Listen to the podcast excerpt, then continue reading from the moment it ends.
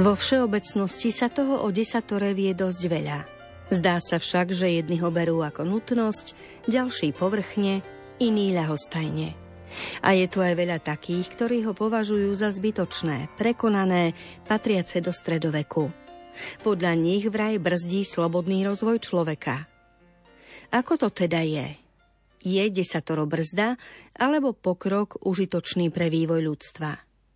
Odpoveď sa pokúsil nájsť salesiánsky kňaz Don Jozef Luscoň, ktorý len nedávno dopísal knižku s rovnomenným názvom, teda Desatoro, a s podnázvom Božie prikázanie ako cesta k svetosti. Ešte za horúca, skôr než táto publikácia dorazí na pulty knihkupectiev, sme si autora pozvali do literárnej kaviarne a už o chvíľu mu položíme niekoľko otázok. Ako píše v úvode, použil pri svojej tvorbe učenie cirkvy, názory tých, ktorí v desatore cítia obrovský dar pána Boha, no všíma si aj hlasy oponentov. Pohodu pri počúvaní a už čoskoro hádam aj pri listovaní touto knihou vám želajú technik Matúš Brila, hudobná redaktorka Diana Rauchová a moderátorka Danka Jacečková. Už viem, hoď veľa stráca stokrát viac v tebe nachádzam Môžem cítiť voľnosť ktorá všetko naplní. Keď budem patriť tebe len, získam všetko, čo len chcem. Čo len chcem. Všetko, čo mi chýba v tebe mám, ty mi silu. Opäť pevnú pôdu nachádzam, na to, že som hriešný, nehľadíš, keď bez toho blízka utekám, keď sa strácam, ty ma nájdeš sám. Všetko, čo mi chýba, tebe mám. V tie dni, keď nevieš, čo príde,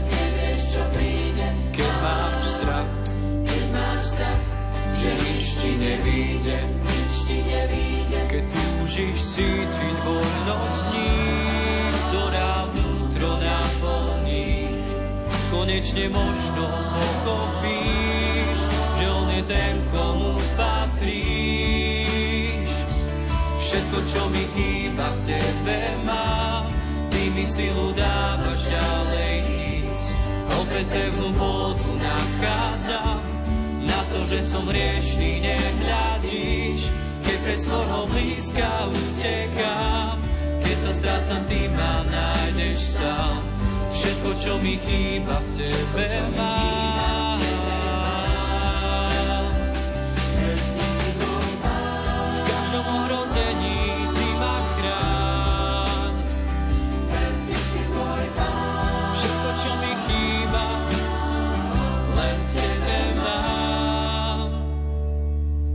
čo mi chýba v tebe mám, ty mi silu dávaš ďalej ísť.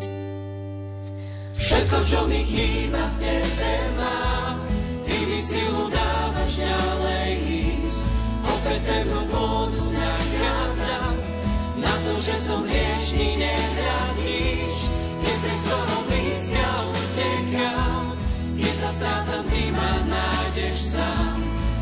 čo mi chýba v tebe mám. Všetko, čo mi chýba v tebe mám mi silu dávaš ďalej ísť. Opäť pevnú pôdu nachádzam, na to, že som hriešný, nehľadíš. Keď bez toho blízka utekám, keď sa strácam, ty ma nájdeš sám. Všetko, čo mi chýba, tebe mám.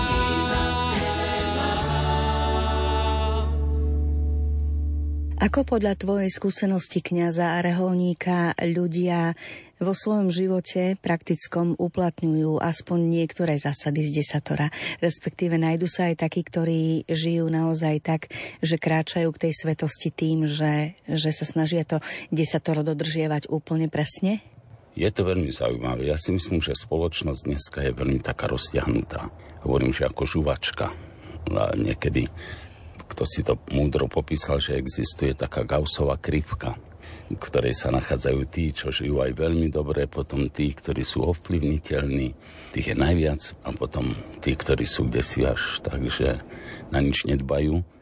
No, takže ja si myslím tak, že aj takto sa žije, že niektorí dokonca vnímajú desatoro, že im bráni v rozvoji, že ich obmedzuje jednoducho. Tak ja som v tej knihe aj použil dosť veľa takých príkladov a tu mi prípada na um taký, že keď som bol kedysi na východe, tak bola taká veľmi hlboká studňa a bola otvorená. A hrali sme futbal a lopta spadla do tej studne. No a v tom takom nadšení, rozpoložení, kto si sa tam aj rozbehol, myslel si, že to bude nejaká malá studňa. Ale predsa sme sa len zabrzdili pozreli dnu a tá studňa mala okolo 25 metrov. Tak sme až tak zíkli, potom sme zatvorili vlastne tie dvere, na nej to bola ešte taká drevená strecha, tam bol nápis pozor, je veľmi teda hlboká studňa. No a asi tak je to s tým desatorom, že vlastne ono nás chráni. Pozor, lebo keď zídeš z územia lásky, ktoré vytyčuje toto desatoro, tak padáš kde si do priepasti, je po tebe, ničí sa. Takže ono, ak obmedzuje, tak obmedzuje náš egoizmus a nie nejaké iné veci a uvoľňuje lásku, to desatoro. To je geniálna vec. Niekomu to môže pripadať veľmi ťažké dodržiavať všetky tie prikázania. Nehovorím teraz samozrejme o takom vážnom prikázaní, ako nezabiješ, ale možno aj tie o úcte k Bohu, a o úcte k rodičom, o tom, že nepokradneš, ne, o tom, že človek by nemal klamať. Ono sa to ľahko povie a niekto si aj urobí také predsavzatie, že budem to dodržiavať, ale napokon to vyústi tak, že predsa len sem tam zaklame, sem tam proste niečo neprizná a podobne.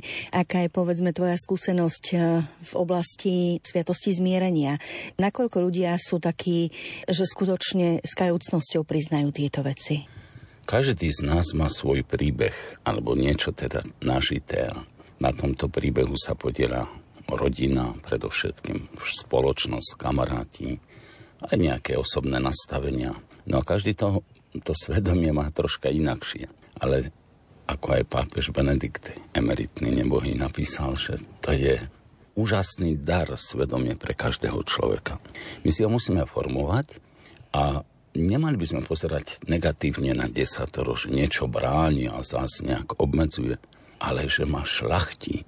Ja som tam použil taký prípad, že si predstavte, vybehne nejaký človek z lesa, divoký, zarastený s kijom, chce ťa udrieť, chce ti zobrať všetko, chce ťa zneúctiť a tak ďalej a tak ďalej. Taký sme sa ocitli po tom prvom hriechu.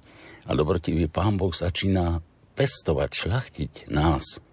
A ide cez prikázania, pretože to sa dotýka najmä vôle.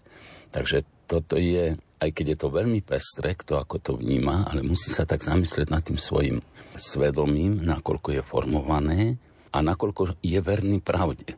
A ešte takto poviem, že v podstate desatoro to je geniálna vec, pretože tam som jedno pochopil, že dobrotivý Boh nás stvoril skrze slovo.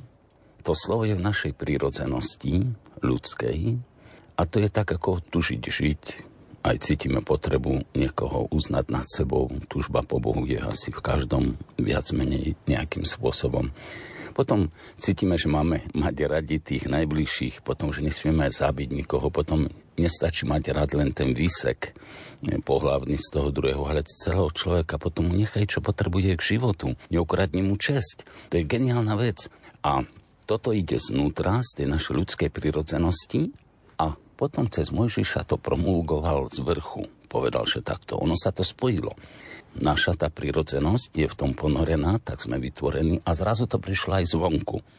No a úžasné, že to sedí všetko. No a tým pádom je to také, že skutočne kto ako vníma a má sformulované to svedomie, ako je citlivý na tie veci. Ale ja hovorím, že desatoro a teraz v takom humornom význame možno to je pre Indiana, ktorý kde si v pralese, to je pre Araba, to je pre Eskimáka, to je pre Afričana, to je pre Európana. To je návod na použitie človeka od Boha, ktorý sa nazýva teda človek.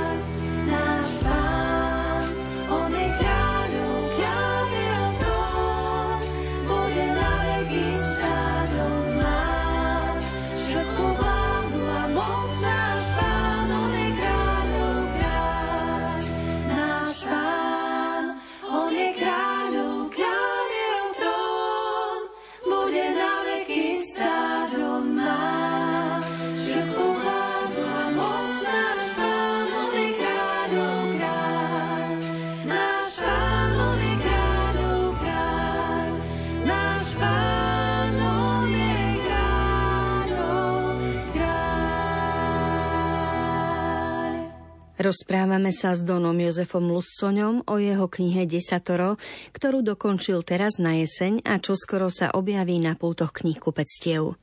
Pred chvíľkou sme skončili pri téme formovanie svedomia. Akým spôsobom si teda človek môže formovať svedomie? Mnohé veci sa v spoločnosti neučia a neučí sa ani to, ako formovať svedomie prišla mi nám takáto myšlienka, že ako môže rodič vychovávať, učiteľ vychovávať, aj kňaz povedzme vychovávať, ak nevie, ako funguje svedomie. Lebo čo sa dá vychovať? Noha? Alebo ucho? Nie, všetko ide cez svedomie. A svedomie sa vychováva normami, a musia byť dobre tieto normy. Od malička rodičia učia áno, áno, nie, nie, čiže keď ešte nie je rozvinutý ten maličký človek, tak mu hovoria, toto nesmieš, toto môžeš, toto urob. Čiže, ale ak už tam je pomílený ten rodič, tak všetko vyzerá v začiatku pomilené. To máš tak, ako keď košelu si zapínaš a prvý gombík dáš zle, a to je najmä vzťah Bohu, ak nemáš, tak potom všetko je zle zapnuté. Ideme tak postupne, učíme od malička tie deti, áno, nie, a potom prichádza, že človek si začína uvedomovať seba. A to už je tá seba výchova. A na pomoc nám prichádza to desatoro, ktoré hovorí, čo treba, čo netreba. Ale ako som povedal, to je ten základ. Pre kresťana idú potom blahoslavenstva. Ten základ je z desatora a tá úžasná nadstavba je práve z toho blahoslavenstva. To, že budeme bláznami pre Krista, to je jasné, pretože tento svet si razí svoje a ide dosť podľa mamony, podľa chtivosti, žiadostivosti, podľa pýchy a všeličoho, ale my chceme ísť do neba. A preto je tu aj to desatoro a potom aj tie blahoslavenstva, aby sme sa skrášlili a tam prešli takýto nádherne premenení. Takže nakoniec vysvitne, kto je blázon po smrti, či tí, ktorí nechápali tieto veci, alebo aj chápali a nežili, alebo tí, ktorí to nejakým spôsobom uverili Ježišovi a žili tak, ako sa má. Toto všetko predpokladám človek nájde v knižke, o ktorej hovoríme s jednoduchým, ale výstižným názvom Desatoro. E, zaujímalo by ma, aká je štruktúra tejto knižky. Čo človek, ktorý zamýšľa, že by si ju mohol kúpiť pre inšpiráciu duchovnú, čo v nej môže očakávať? Keď som to začal písať, tak som si povedal, treba to nejak rozdeliť, nejaké kapitoly urobiť. No tak prirodzene sa mi zdalo, že je dobre najprv uviesť do desatora, tieto myšlienky nech nás prevádzajú, že aká je to výhoda, aká je to veľkosť, dar Boha pre nás, pre miliardy ľudí, ako to zmenilo zmýšľanie. Tam v úvode je taká myšlienka, ktorá skutočne je dôležitá, že to desatoro dostali Židia pod horou Sinaj cez Mojžiša.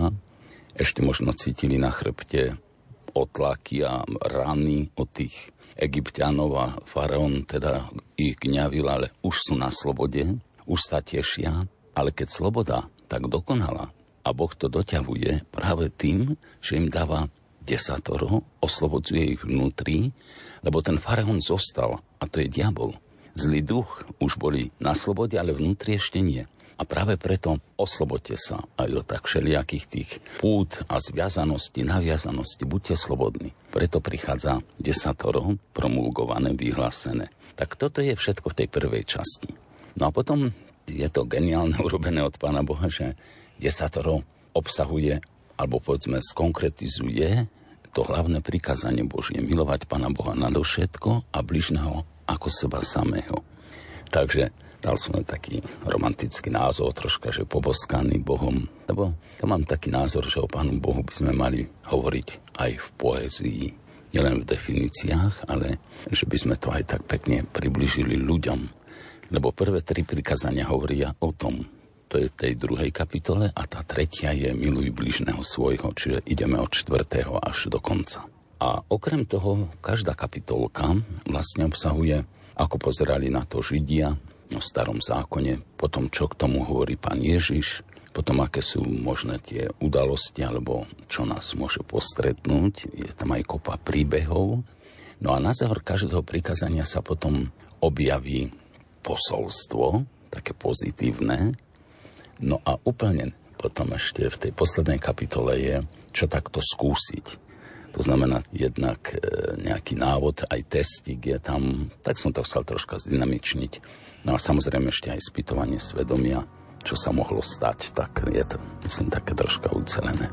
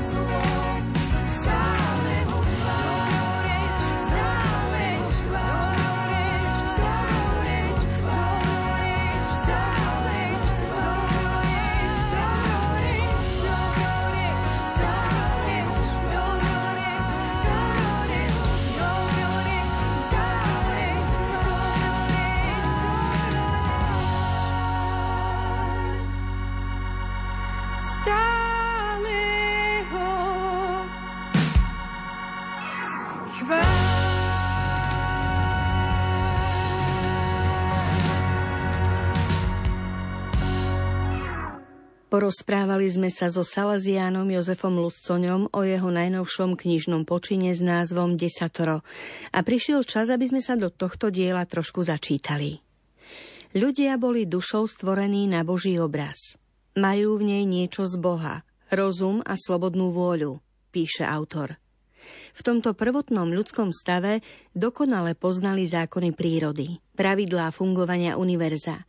Vedeli, ako komunikovať a vytvárať vzťahy s Bohom, s anielmi i navzájom medzi sebou. A sloboda s vôľou im to pomáhali dosahovať. Ľudia boli na vrchole pozemského stvorenia, dostali nad ním moc. Mohli sa udrieť do prs a povedať si, my sme tu páni.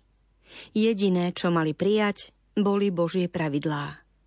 Boh ich stanovil okrem iného aj preto, aby tu na zemi všetko dobre fungovalo. A ešte niečo. Nariadenie všetkého mali prví ľudia pred prvým hriechom výnimočne kvalitné spojenie s Bohom. Všade vládla láska. Boh Otec by im povedal, toto všetko je vaše. Zveľaďujte si to tu a strážte. Ja budem medzi vami. Budeme rodina. Len jednej veci sa chránte. Nejedzte zo stromu poznania dobra a zla, lebo by sa vám prihodilo nešťastie a istotne by ste zomreli. Prví ľudia boli mimoriadne spojení so svojim stvoriteľom a práve túto výnimočnú jednotu im závideli diabli, ktorí sa ocitli v strašnom rozpoložení. Boli zúfalí, nešťastní, zúriví a zatvrdili sa v zle. Rozhodli sa pre trvalý odboj voči Bohu a hľadali spôsob, ako svoje nešťastie šíriť, ako túto harmóniu ľudí s ich stvoriteľom rozbiť. Povedané moderným jazykom, urobili diverznú akciu. Dostali sa na územie raja a spustili tam sabotáž. Ako to všetko pokračovalo, to máme podrobne zachytené vo Svetom písme. Samozrejme, treba to vedieť dekódovať, teda správne rozlúštiť a vyložiť.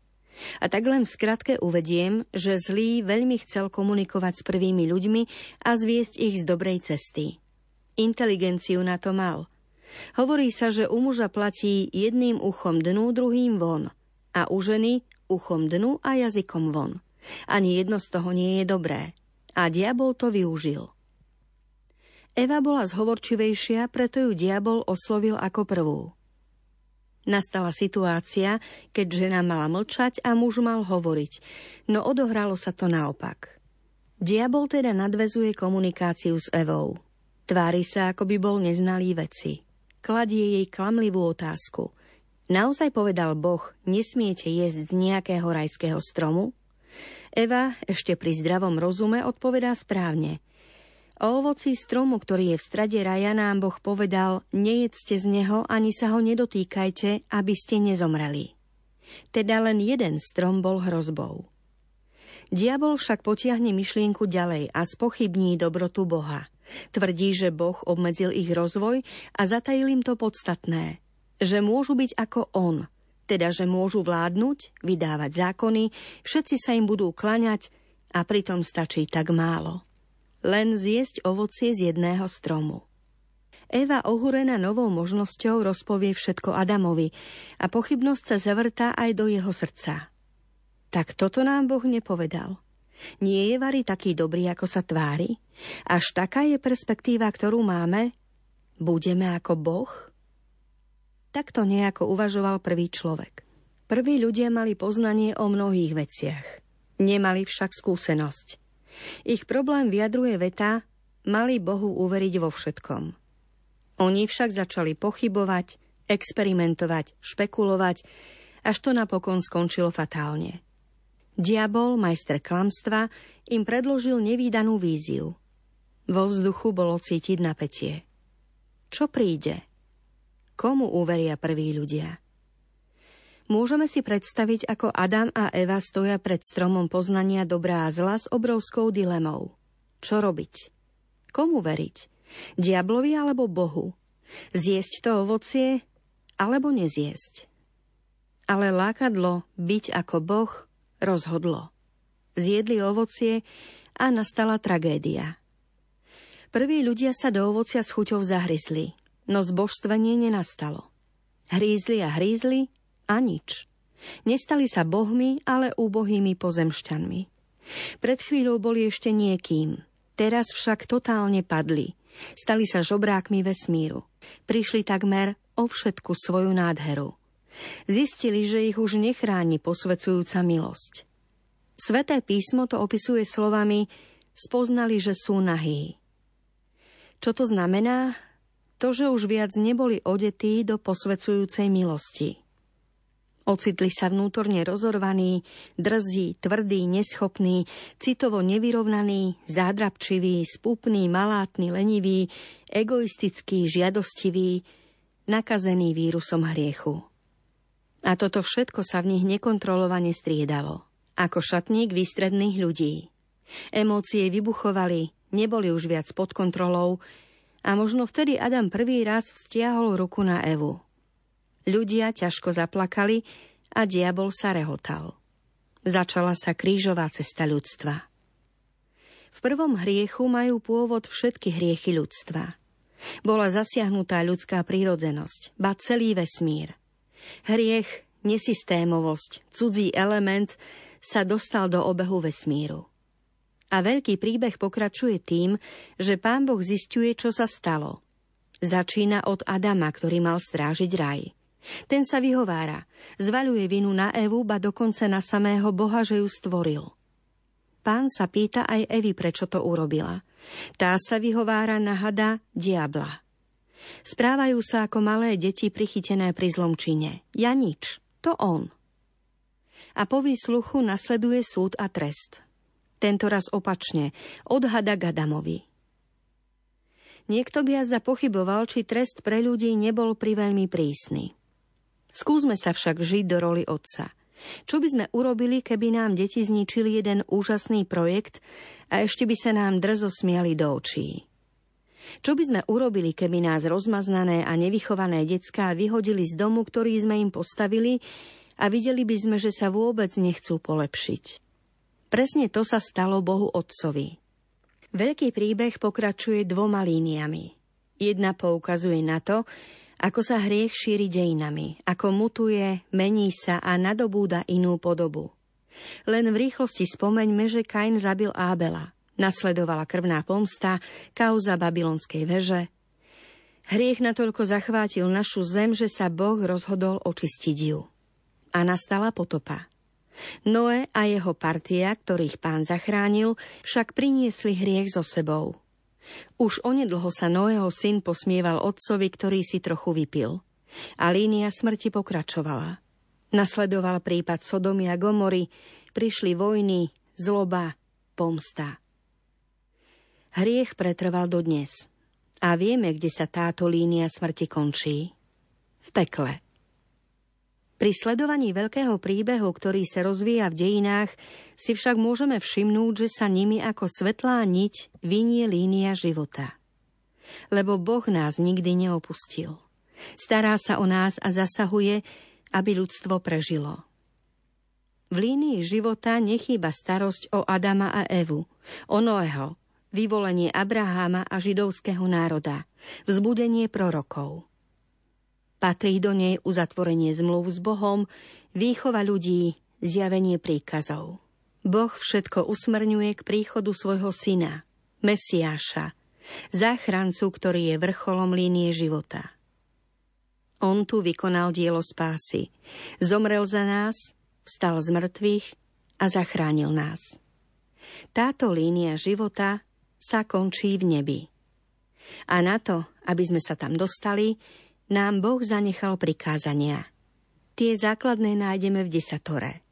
Toto je odporúčanie, ktoré dáva Jozef Lussoň a my vám, milí poslucháči, dávame odporúčanie skúsiť zalistovať v knižke s rovnomenným názvom Desatoro a dozviete sa viac nielen o historickom biblickom pozadí desiatich božích prikázaní, ale predovšetkým o tom, ako ich uplatňovať v dnešnom zložitom svete. Za pozornosť vám ďakujú hudobná redaktorka Diana Rauchová, technik Matúš Brila a od mikrofónu vás pozdravuje Danka Jacečková.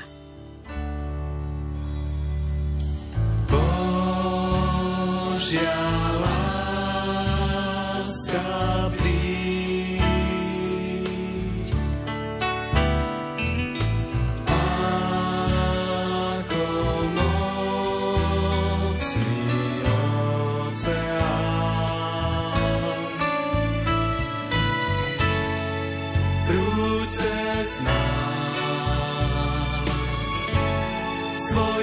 free.